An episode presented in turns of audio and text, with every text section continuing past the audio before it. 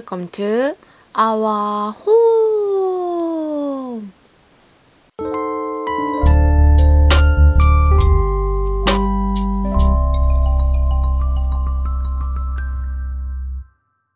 ということで、えー、今週も始まりました身内ラジオ、えー、50代えっと待って50代じゃなくてさんがつにじゅうしちにちじゃなくてさんがつにじゅうはちにち月曜日、えー、身内ラジオはごじゅうにかいめですね。にかいめを、えー、迎えましたけれども、皆様いかがお過ごしでしょうか。身内ラジオは聞いた時からあなたも私たちの身内にしてしまうをテーマにしたラジオ番組です。今日は久々に、えー、とタイトルコールから始まりましたが、あの今日はちょっといろいろ話したいことがあの近頃ありまして、なんかねこのいっしゅうかんが本当にねあの人生史上最も激動だったのではないかと思われるくらいすごいいっしゅうかんで、あのまずですね、まあ、先週の、えー、月曜日ですね、そうラジオを撮って火曜日、えー、水曜日ですね水曜日私おばあちゃんとあのお出かけしたんですけど、あのー、あなんかこれは本当に些細なことなんだけど、私一番好きなこの世で一番好きな植物があのー、雪柳なんですよね。雪柳って、えっと、今多摩川の土手とか、あのー、に、あのー、バーってこう道沿いに生えてる白いこうポンポンした丸いあのお花がちっちゃいお花がいっぱい咲いてる植物なんだけど、それは柳みたいにこう垂れててねすごい綺麗なんだけど、その雪柳が大好きで、でその雪柳はちょうど今の季節咲いてて、その桜の開花より少し前に満開になって今一番見頃なんじゃないかっていう時で、あのいつもね枝だけなんだけどこの時期になるとこう一気にね咲くんですよ。でそこをいつも歩くのが好きで、で去年の今頃なんかはあの本当に私は病院とえっと、お家に行くお家にこう帰るお家から出ることと病院に行くことでだけでも生活が回ってたくらい、その歩いていくんだけど、歩いていくのももう本当に精一杯なくらいのキャパだったのね自分の中で。でもあの今年比べてみると、まあ、去年と同じ場所で同じ雪柳の場所で写真を撮ろうと思って何気ない気持ちで写真を撮って去年の自分と見比べてみたんだけど、まあ、別にね特に変わったことはないんですよ。本当髪型とか服装も着てる服も去年と変わらないし何ら変わりはないんだけど、やっぱり心境で言うとすごくできることが本当に増えたなと思う思ったし、なんかこうその時は本当にその多摩川を歩いて病院に行くっていうところまでしかもういっぱいいっぱいだったのに、今になったらもう多摩川を渡ってさらにどこかに行って誰かと会ってそれで帰ってくるっていうところまでがこう何の問題もなくできるようになったっていうのが結構もう本当に自分の中では信じられない出来事っていうか、いちねんの中でいちにちずつ思い返してみるとこの日何やってたんだろうって思い出せないことって多いと思うんだけど、あの私も同じでこの何をして過ごしてきたんだろうって具体的には思い出せないけど、でもこうやってなんかこう大好きな雪柳を通していちねんをあの返してみるとすごくあの小さなことでもできるようになってることがすごく多くて、でプラスそのうちの両親の結婚記念日があって今週に、それであのその次の日かなんかご飯食べに行ったんですよ。それであの、まあ、ちょっといいところにあのご飯に連れて行ってもらって、あの久しぶりにご飯を家族で食べてたんですけど、あのこだわっていて、特に一番こだわってるところはこのパスタは人力で絞り出しているパスタなんです。このパスタは人力で朝からシェフがいっぽんずつ絞り出したパスタなんですっていう風にすっごい説明されて、なんかあのー、わ分かったんだけど、なんかいっぽんずつ朝から人力でってなんか す, すごいねなんていうんだろうつるっとしてんじゃんパスタって。それなんかボコボコってなんか蝶みたいな感じだったの。だからなんかちょっとねあー生々しいなと思いながら、でその帰ってて車でで帰ってる時にあの友達から ライン が来て、あのディズニーのチケットをあのもらって欲しいっていう ライン が来たんですよ。それでそれはもう以前からその子がもしあのディズニーのチケット取ってる、今さ予約しないと取れないじゃん、当日行って前みたいに取れるわけじゃないから、あのもし当日行けなかったら一人ディズニーでもよければチケットを譲り受けてほしいっていうふうに言われてたの。それでいよいよそのあの行けなくなってしまったから、あのあこちゃんに渡したいっていうふうに言ってくれたのその子が。でもさ言ったらあれだよ、前日の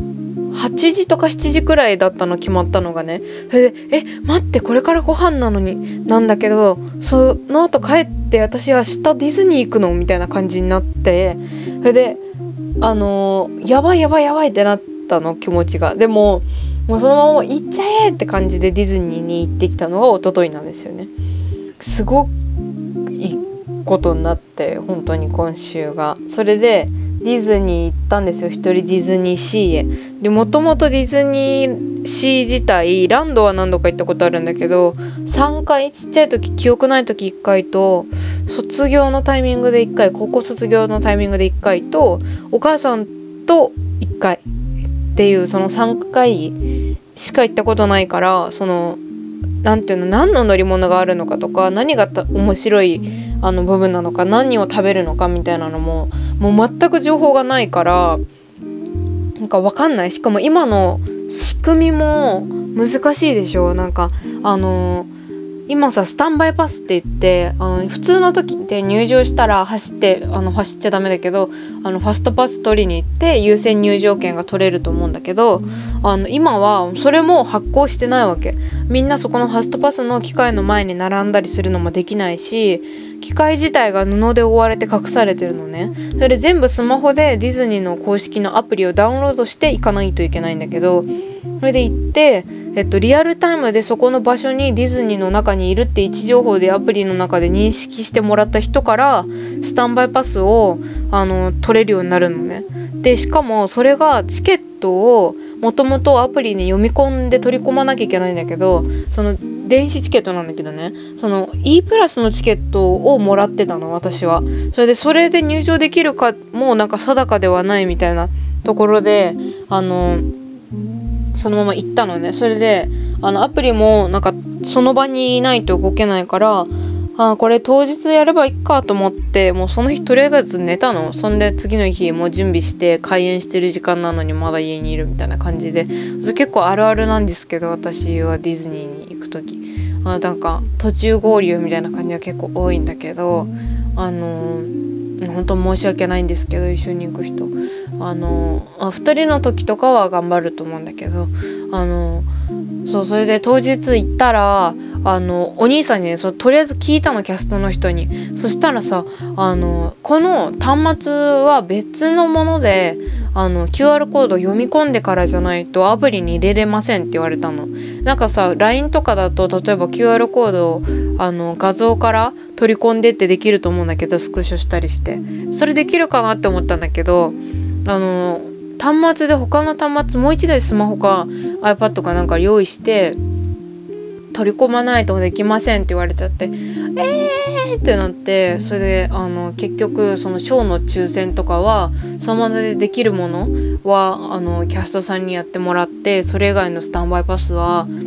取れなかったっていう結末で終わったんだけど、でもインスタグラムでねストーリーでみんなにあのおすすめの場所とかおすすめの食べ物ありますかっていう風に聞いて、あのすっごいねいろんな人がね答えてくれたんですよね。その通りにねそれの質問に答えてくれたやつをバーって見て、あのあここの何が美味しいって言ってる人が多い、なんか餃子まんとかなんかホットドッグとか、ここの前のホットドッグとかね、なんか食べ物ここに何が売ってるってね書いてないんですよアプリの中にも。それのなんかいろんなワゴンの名前とかがあって、そこに何が売ってるっていうのをなんかねすっごい教えてくれて、みんな本当にね優しい友達があのそのおかげであこれはここにあるんだっていうのですぐ調べてあの行けて、もう本当にねありがたかったですね。本当にあのこれを食べればいいんだ、もうその通りにもうインスタグラムかけるもうあのディズニーシーっていう感じで食べ物食べて、なんかゆっくりうろうろして、ここには何があるんだここには何があるんだ、なんか乗り物にいっこくらい乗って、でパレードもいつもゆっくり見ないのね。だからなんかゆっくり見ようと思って、始まるじゅうごふんくらい前に場所を取って待って、それでわなんかわこの場所からだと見えないからに公演目のここはそっちから見ようとか、そういう面白さ、なんかそ時間にパレードの時間に合わせて動くみたいなのとかすっごい楽しかった。だけどなんかいっこね、あのディズニーが変わったのか私が変わったのかっていうところがあって、あのー、なんか行ったらさ、前までは本当に夢の国でしかないと思ってたんだけど、あの今行ったらね、なんかやっぱ周りの人がなんか学生が多い、そういう時期だからかもしれないけど、なんか学生がねやたらと多くて、自分がすごい一人で浮いてるようなね気持ちになったの。なんかあのいつもディズニーオタクの人とかがパレードを一人でこう場所取ってたりとかして、結構一人の人多いっていう印象があったから大丈夫だろうと思って行ったんだけど、意外とね一人の人がいなかったの。それであのいっぱいなんかみんな写真撮ったりして楽しそうで、で写真撮るのもさ誰かにお願いしないといけないわけじゃん。それもね勇気もね結構一絞りっていう感じだったから、だからもちろん自分のペースで好きな時に立ち止まったり、あの好きな時に座ったり、好きな時にご飯食べたり、そのめちゃくちゃ自由度みたいなの高かったし楽しかった。そのゆったり感は本当に新しくて楽しかったんだけど、やっぱり一人は寂しいなってすごい思ったんだよね。やっぱり一緒にこう並んでる時に喋ったりとか、なんかいつもよりディズニーにいる時の充電の減りが早かったりするのとかを見ていった時に、あやっぱり大人数で来たりとか誰か友達と来たりするのが楽しい場所なんだなって、ね、改めてすごい思いました。うんなのでね、次行く時は友達と行きたいなと思いますね。でもすごい一人ディズニーなんてあのこんな機会じゃないといけないので、本当にその友達には感謝というか、もう本当にいい経験ができたなっていう風に思いますね。それでね、それが一昨日でしょ、で今日が日曜日なのね。でラジオ配信するのがにじゅうはちにちでしょ。でいつも月曜日に撮ってるのラジオって。えなんで月曜日あの今日通らないかっていうと、明日はですねバキ店に行ってくるんですね。えー、こちらこちらがですね、本当に今日お話ししたいあの地上最強の女になるためのステップを私は明日踏み出すよっていうことなんですけど、あのばまずあのバキというものは何かっていうのを説明すると、あの喧嘩の漫画なんですけど、ハンマーバキハンマーバキっていう男の子がいて、えー、その男の子があの史上最強の生物と言われる範馬勇次郎って自分の父親を倒すために、史上最強の男になるためにあのいろんなおあのもう人類から恐竜から、えー、でっかいカマキリからあのーもう宮本武蔵あのよみがえった宮本武蔵からなんか猿からいろんなものと戦って成長していくっていう、まあ、物語っていうか漫画なんだけど、それがすごい好きで、私あの何で知ったかっていうのはちょっと思い出せないの。もともと家にあったのね、お父さんが好きでグラップラーバキがあって、でシリーズは結構いっぱいあるんだけど、一番最初がグラップラーバキで、それでその今までのあのグラップラーバキ、えー、っとバカタカナのバキ、ハンマバキ、バキドウって今多分よんさくめが出てるんだけど、もうあの本当に実在の人物、実在の、あの空手家だったりとか、あのー、ヤクザだったりがモデルになった人がいるっていうところも面白いし、もちろんハンマーバキのモデルもいるんだけど、あと超絶技巧、あのもう握力が強すぎてトランプをカステラのようにこう指先でちぎる、えっと、ヤクザだったりとか、トランプの束をね、あと、あのー、手刀で手の、あのー、刀でシュッて、あのー瓶をね、頭の人の頭の上に乗ってるビール瓶を、えー、切ったりとか、あとはまああの地震を拳で止めたりとかね、地層にパンチして地震を止めたりとか、あそういうあの超絶技巧があのありえないものがいっぱい出てくるところも面白いんですよ。でもう一つ私が好きなポイントがあの地下闘技場っていうあの東京ドームの地下ろっかいに地下さんがいまでしかないんだけど本当は地下ろっかいにあの徳川家の、あのー、跡取り現在の徳川家の末裔が、あのー、地下闘技場っていう特別なもう法も秩序もない場所というかあの例えばボクサーと空手家って同じ土俵であの勝負することないと思うんだけどルールも違うしでもその一種のふたりが喧嘩もう何でもありもう武器も何でもありの喧嘩をしてどっちが強いかっていうのだけを競うための場所を作ったわけその徳川家がね。それであのその場所にどんどんもう世界中の強いやつらが集まるわけでそこにあの東京ドームの普通のお客さんとしてしれっと入ってきた会場の人たちがうわーって盛り上がってただ喧嘩をその男たちの誰が一番強いのかっていうのを目撃するために来るっていうその話のね一番有名なあの筋が本筋があるんだけどそこのなんか設定がもう面白いじゃん。東京ドームの地下にあるみたいな。それでお客さんも試合が終わったら平然とそのコンサートなり野球なりしてるお客さんに混じって帰っていくんだけどもうその設定が面白すぎてで な, なんとですねそのバキのファンによってクラウドファンディングによって集まったお金で東京ドームの地下に特別にあの会場を作ってバキ展を開催する運びになってみたいでそれが今開催してるんですね。でにかいに分かれててあの展示のキャラクターが若干異なってくるんですよ。で後半の方に私とその友達前にこのラジオに出てもらったゆいちんと一緒に行くんですけど本当に女の子のファンっていうのがそもそもいなくって